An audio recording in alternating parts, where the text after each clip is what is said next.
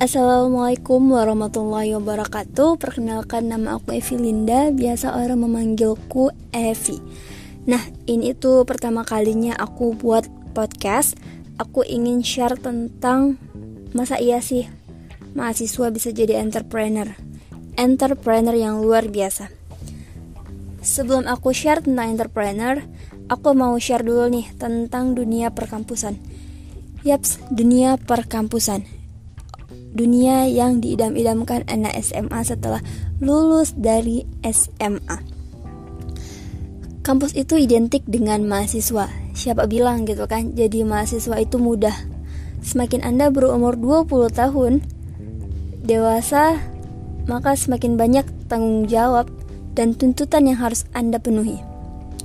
Selain belajar, seorang mahasiswa itu harus berpikir terbuka, maju, kreatif, bahkan harus mampu beradaptasi dengan lingkungannya. Karena kalau mahasiswa tidak bisa beradaptasi dengan lingkungannya, maka siap-siap Anda menjadi stres dan bahkan putus dari perkuliahan.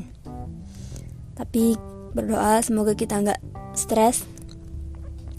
Semoga kita mampu beradaptasi dengan lingkungannya. Lingkungan kampus. Oke, okay, aku akui memang sebenarnya tugas utama mahasiswa itu ya belajar, belajar, dan belajar Karena itu merupakan amanah dari orang tua Tapi ingat, belajarnya mahasiswa itu bukan cuma monoton Seperti membaca buku, menghafal, dan menghitung Lantas kalau kita seperti-seperti itu aja metode belajar kita Monoton, mau sampai kapan?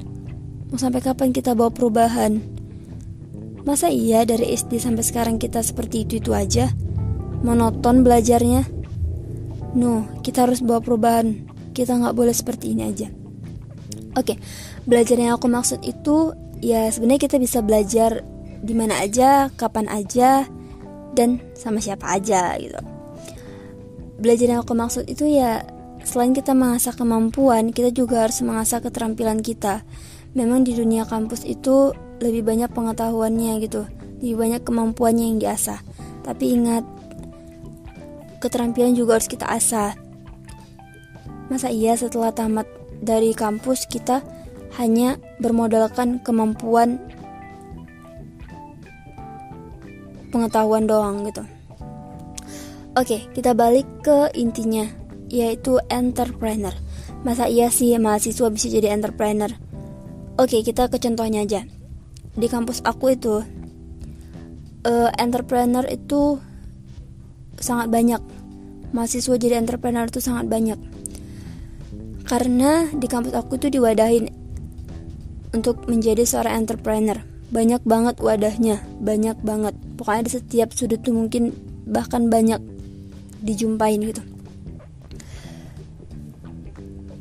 Mm -hmm. oke okay, untuk menjadi pemula dari menjadi mahasiswa entrepreneur. Kita itu sebenarnya tanpa kita sadari sebenarnya kita menggunakan media sosial. Media sosial itu sebenarnya banyak banget manfaatnya. Banyak banget dampaknya. Ada dampak negatif dan ada dampak um, positif dari media sosial ini. Tapi kebanyakan dari kita khususnya mahasiswa mungkin media sosial ini hanya untuk seperti dimanfaatkan seperti tempat curhat. Tempat curhat yang gak berfaedah. Tempat uh, mengetik kesedihan. Tempat gibah bahkan tempat gibah.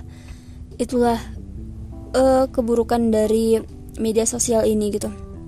Tapi sebenarnya media sosial ini bisa dimanfaatkan dari tempat kita menggibah dari komunikasi kita yang sering kita asah gitu kan. Bisa menghasilkan duit gitu nah seperti kita tuh seben tanpa kita sadari sebenarnya kita itu sering banget menghabiskan waktu untuk membuka media sosial. Habis dalam mungkin beberapa jam mungkin bisa dalam 6 jam gitu hanya untuk melihat media sosial dan status-status yang gak jelas punya orang gitu. Nah sebenarnya dari sinilah kita mulai dari sinilah awalnya kita menggunakan media sosial menjadi hal-hal yang positif. mengubah media sosial menjadi tempat bank, tempat duitnya kita gitu. Oke, gimana caranya?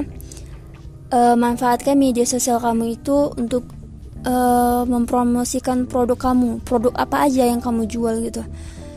Ingat, produk kamu itu harus memiliki ciri khas dan keunikan agar apa ya, agar bisa bertahan lama. Karena produk itu apalagi produk pakaian gitu kan, hampir sama gitu. Tapi kalau Anda memiliki keunikan dan ciri khas dari produk Anda sendiri, ingat produk Anda itu akan bisa bertahan dengan lama. Oke. Untuk media sosial, media sosial itu sebenarnya dampak media sosial ini sangat besar banget gitu ya. Bahkan sampai ke dunia bahkan mengetahui produk-produk yang anda jual gitu. Jadi ingat konten yang harus kamu gunakan itu bukan hanya untuk jualan untuk mempromosikan produk kamu atau dan lain-lain tapi ingat bagaimana kamu memberikan manfaat kepada orang lain atas produk yang kamu jual. Semakin bermanfaat atau semakin unik produk kamu maka dengan mudah konsumen itu akan penasaran dengan produk kamu.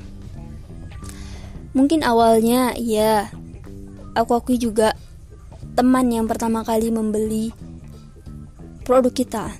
Tapi jangan pernah putus asa. Guru paling baik adalah pengalaman.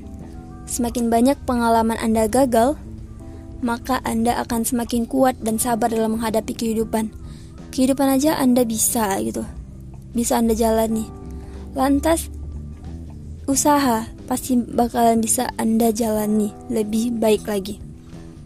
Berdoa dan terus berusaha agar produk kamu benar-benar dikenal sampai masyarakat luas. Nah, seperti saya bilang tadi, dampak media sosial ini sangat besar. Dampaknya sangat besar. Bahkan sampai ke luar negeri juga bakalan tahu produk kamu kalau kamu benar-benar fokus akan produk kamu. Jadi lakukan yang terbaik pada produk kamu agar menjadi seorang entrepreneur pada saat mahasiswa itu bisa terwujud gitu. Aku akui gitu kan. Menjadi seorang entrepreneur pada saat mahasiswa itu sangat-sangat luar biasa, sangat hebat, sangat aku akui jempol itu sangat luar biasa karena selain menjadi mahasiswa yang uh, mandiri akan finansial, kalian juga termasuk mahasiswa yang bukan mengesampingkan belajar. Tapi kalian bisa tapi kalian harus menyeimbangkan kedua-duanya antara belajar dan berwirausaha. Karena belajar adalah uh, amanah dari orang tua, harus terselesaikan secepat juga. Jadi, tetap semangat, tetap berusaha, tetap belajar, jangan pernah puas akan sesuatu hal yang sudah dicapai, dan yang paling terpenting semua itu adalah berdoa. Oke, okay? assalamualaikum warahmatullahi wabarakatuh.